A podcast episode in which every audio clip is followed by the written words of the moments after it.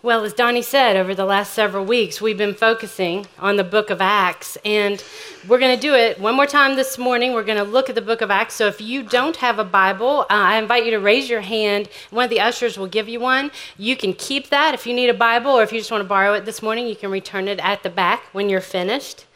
One thing that has really stood out to me as we've gone through this study of the book of Acts is that these people that we've been talking about they're just regular, ordinary, everyday people, just like you and me.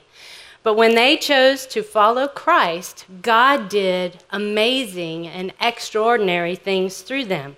The Holy Spirit empowered these simple, uneducated fishermen and tax collector types, rich people, poor people, women, men, they were enabled to do things far greater than they could ever done on their own. And they were able to serve one another and love one another in a way that made such an amazing impact. God used these regular, ordinary, everyday people just like you and me. And he began in them an unstoppable mission that continues on today, over 2,000 years later.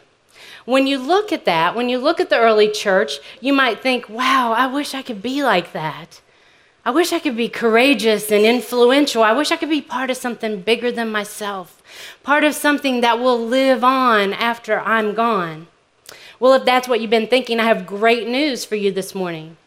The very same power that was given to those people back in the book of Acts is available to you and me today. So what's the secret? What is it that that allowed these ex, you know ordinary regular people to do these extraordinary things?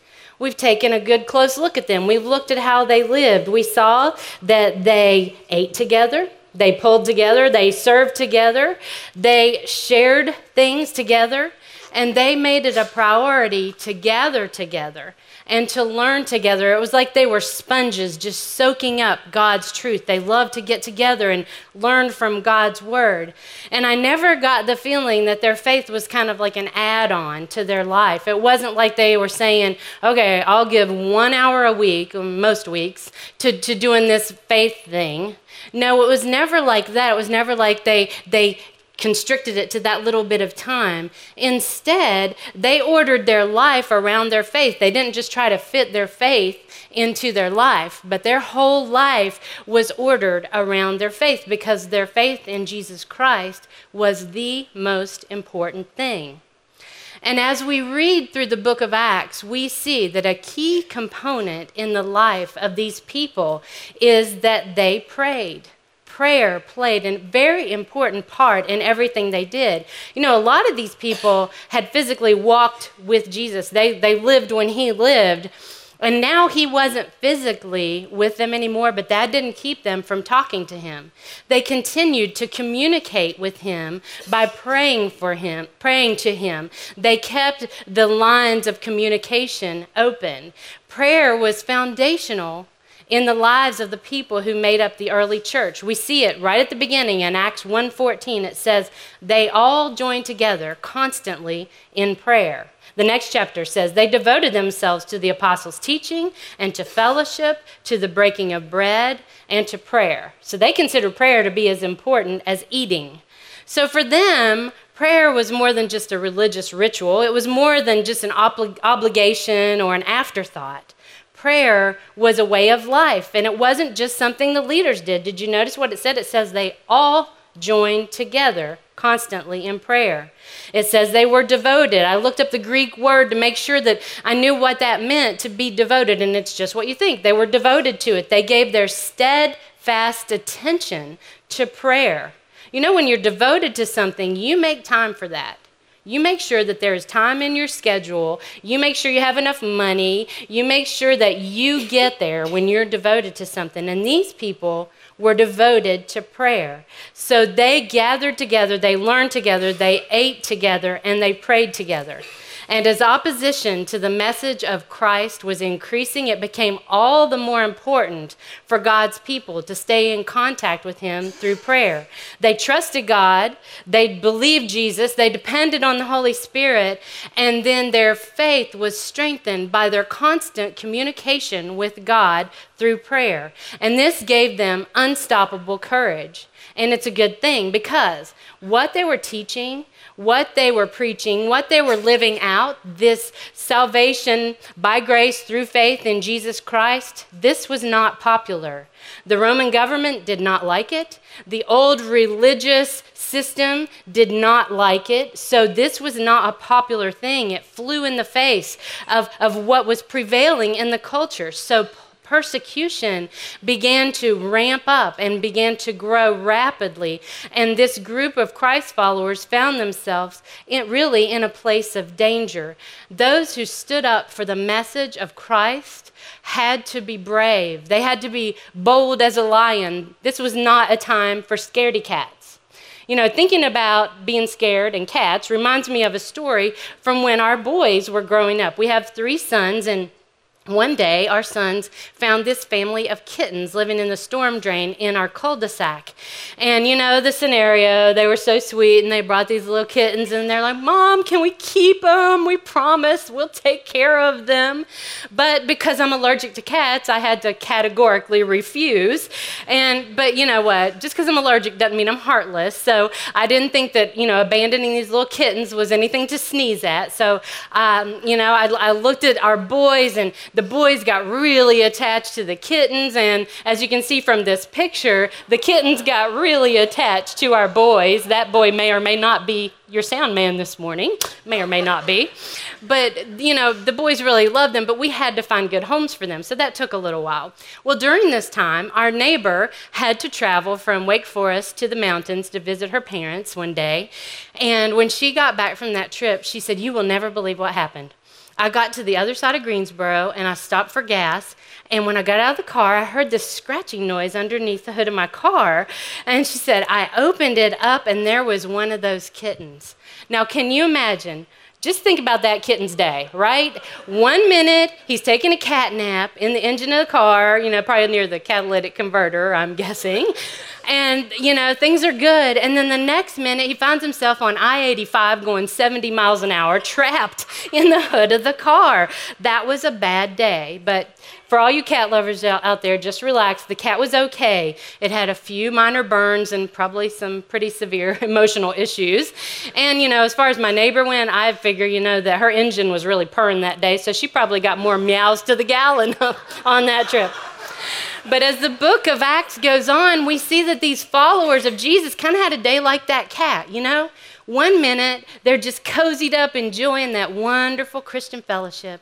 They're sharing stuff, they're praying, they're learning, you know, things are going so great. And the next thing they know, they're in danger of being dragged out of their houses and put in jail. They were threatened. They were told, do not speak in the name of Jesus. So, what did they do? Did they organize a march on the temple?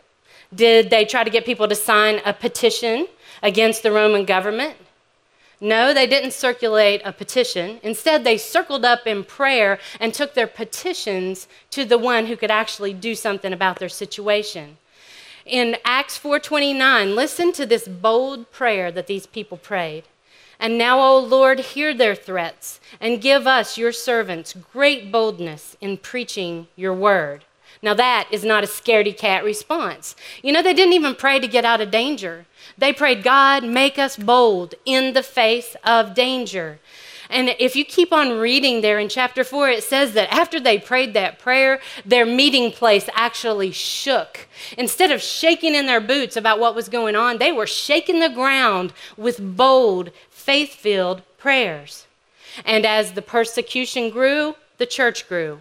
And as the church grew, the persecution grew. And it continues and continues. And as, and as we get to Acts chapter 12, we see that King Herod himself gets involved in this persecution. Acts 12:1 About that time King Herod Agrippa began to persecute some believers in the church. He had the apostle James, John's brother, killed with a sword. When Herod saw how much this pleased the Jewish people, he also arrested Peter. Then he imprisoned him, placing him under the guard of four squads of four soldiers each. Herod intended to bring Peter out for public trial after the Passover. I wanted to see who this Herod Agrippa was. You know, there are a lot of Herods. I wanted to make sure I know who was who. And I found out this guy had a very interesting family background. First of all, his grandpa killed his father. And then his uncle um, helped his stepdaughter, who was really his niece, long story there, but he helped her get ahead in life, literally, the head of John the Baptist on a platter for her birthday. Weird family. And this guy in Acts 12, Herod Agrippa, he was a big spender. And he actually ended up having to skip town because he racked up so much debt. Then he got put in jail because of some anti government stuff he was spewing out when he was drunk. But in spite of all that, somehow he was able to pull some political strings and get appointed as leader over Judea and Samaria. So now he had decided to make it his mission in life to go after those bothersome Christ followers. So he had James, the brother of John, killed. And this was a huge move because this was the first of Jesus' original 12 disciples to be executed for the faith. And when Herod saw that this increased his popularity rating, he went for more Palestinian popularity points and he decided, I'm going to put the big guns, I'm going to take, go for the leader. I'm going to put Peter in prison. And he put him in prison and he put like a detachment of 16 guards in charge of him, which I thought was a bit much for this innocent fisherman turned preacher. But Herod had this plan that he was going to, this was the Passover time, so he was going to bring Peter out for public trial, just like Pilate had done with Jesus about 12 years earlier. And we know how that ended. Remember, the crowd said, Crucify him. So things were not looking great for Peter at this point. So this was going on with Peter. So, how did the church respond? Did they give up? Well, verse 5 says, But while Peter was in prison, the church prayed very earnestly for him. Now, I don't think this was a quick, casual, half hearted, obligatory prayer. In fact, I looked up the word for very earnestly. In the Greek word, it means intense and fervent, and it comes from a word that means stretched out or extended. So these folks were doing some serious praying. It wasn't like it might be today when they're like on Facebook, Oh my goodness, Peter is in prison. Oh my gosh, they think he's going to be executed tomorrow. Share, praying. Oh, no, I don't want to play Candy Crush. Oh, look at those puppies. They're surfing on the back of a dolphin. No, the people in Acts weren't distracted by stuff like that. But what, what I want to get across this morning is we need to be careful that when we tell someone we're going to pray for them, we really need to do it. And I have a deep theological statement to share with you. So if you're taking notes, you want to write this down. You ready? Just saying you're praying isn't really praying. Just saying right? Just because you say it doesn't mean that you're actually talking to God about it. And these folks in Acts 12 didn't just say that they were going to pray, they prayed. They earnestly, fervently, continually talked to God about Peter's situation. And Peter's situation was looking pretty hopeless at that point. It looks like he was probably spending his last night on this earth in prison, literally chained between two Roman guards, and there was no way humanly possible for him to get out of this situation. The guards were armed and powerful. But we will see that the powerful arm of God was at work because you know what Scripture tells us is that God is always at work for the good of those who love Him, who've been called according to His purpose. And even when we don't see it, and even when we don't feel it, and even when it looks like all hope is lost, God is still at work. So one re- what we have to do then is realize that we need to talk to God about what's going on. And you might say, well, wait now.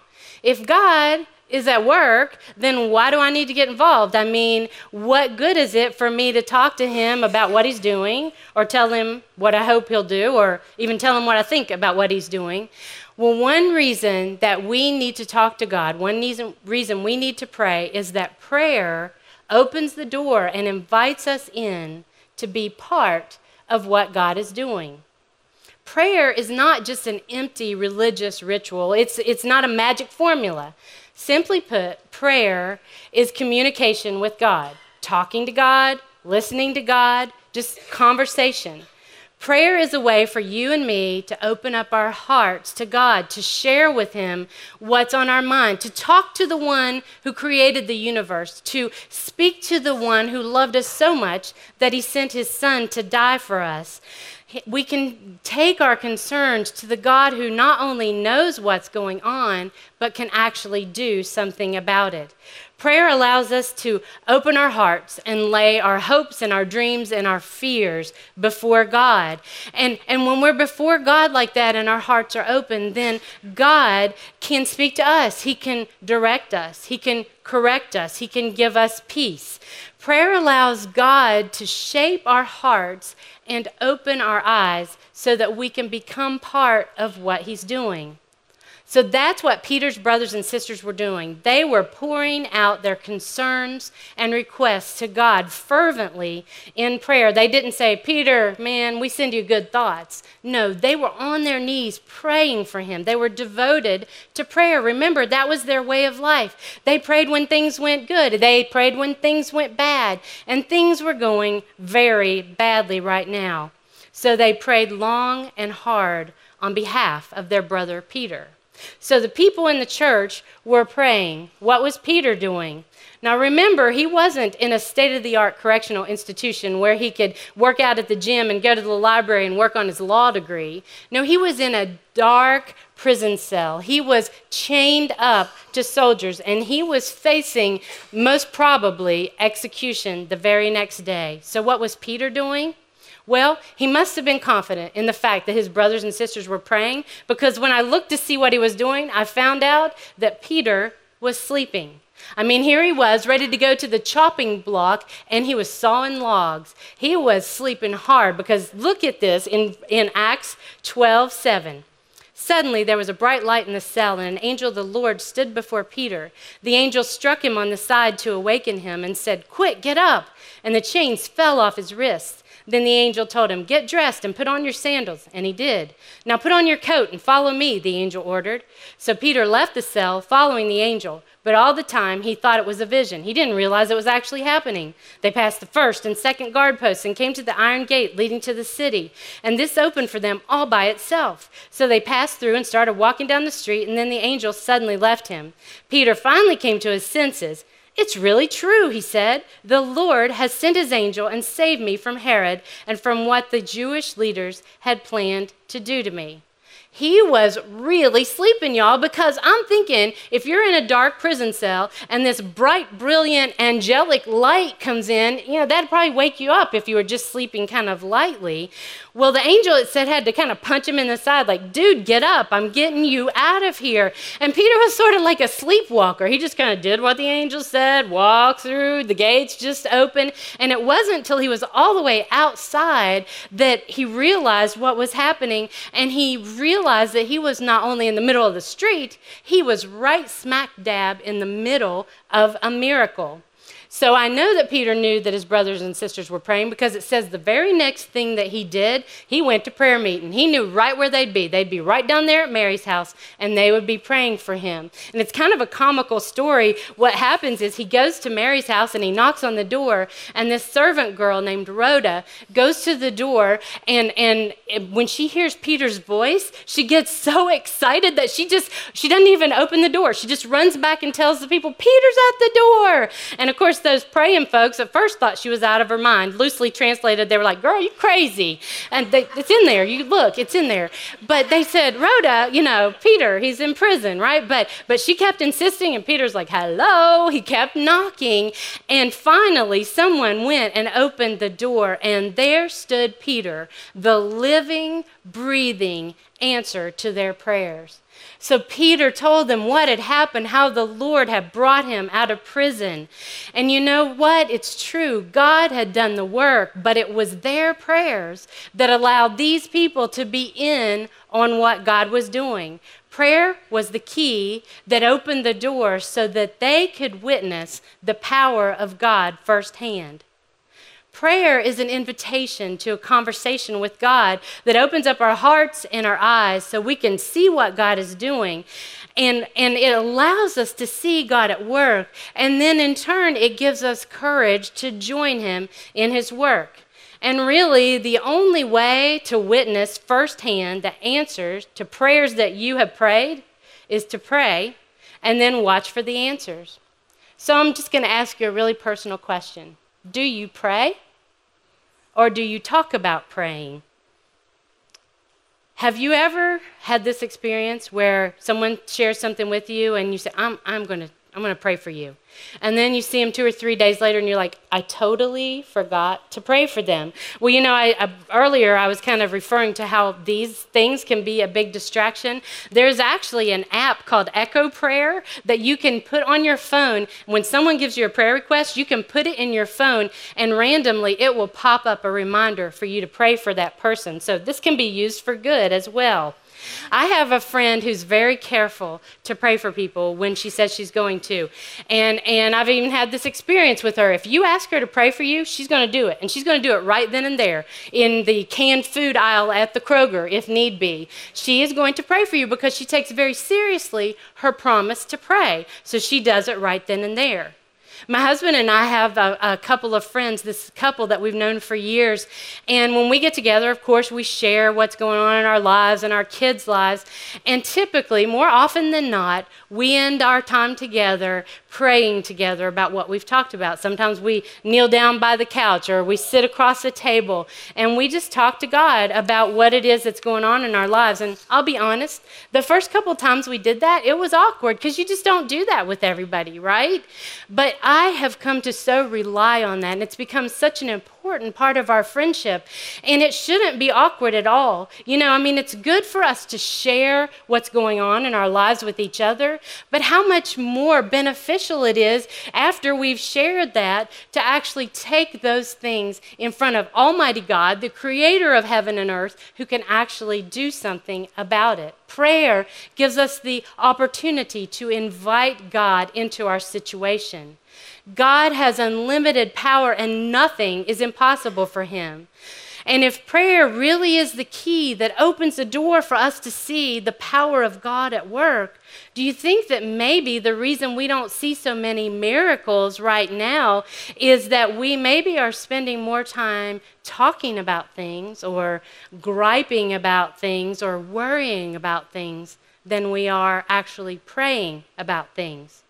Prayer doesn't have to be fancy. Don't think you have to include a lot of these and thous and sound all spiritual. Prayer is just talking to God. You can think your prayers, you can speak your prayers, you can write your prayers. You can pray when you're washing dishes, you can pray when you're running or when you're driving. Just pray. And if I believe if we will take the time to pray, we will begin to see God moving in miraculous ways. We are invited to be a part of what God is doing, just like those people back in Acts were. Prayer opens the door and invites us to witness firsthand the power of God at work. And sometimes He even uses us, the prayers, to accomplish His purposes. The very same God who answered the prayer of those believers back in the book of Acts, the very same God who broke those chains in that prison cell that night, is the very same God that invites us to bring our situation to Him. He can still break chains. He can break chains of addiction and abuse and hopelessness and despair. If you are in the middle of a hopeless situation right now, pray Take it to God. He can bring you out of that prison of hopelessness, and He can do amazing things in your life. No matter how bad things look, the answer to your prayer might just be on the other side of the door. Prayer opens the door and invites us to be a part of what God's doing. I encourage all of us to invite God into our situations and watch and see what He'll do. Let's pray right now. God, I thank you that you are the same yesterday and today and forever. I thank you that you are the same God who did these amazing things 2,000 years ago, and your power has not diminished in the least. So I pray right now on behalf of anyone in this room who might be in chains to an addiction or a, a, bad relationship. I pray for the person who feels like they've been trapped in a place they never wanted to be. Lord, I ask that you will work mightily in their life. Open their eyes so they can see you at work. I pray that you will do amazing things in them and through them. God, remind us to pray. Remind us that you're there with us. And I thank you that you let us speak to you about anything and everything that concerns us. I pray all these things in Jesus' name. Amen.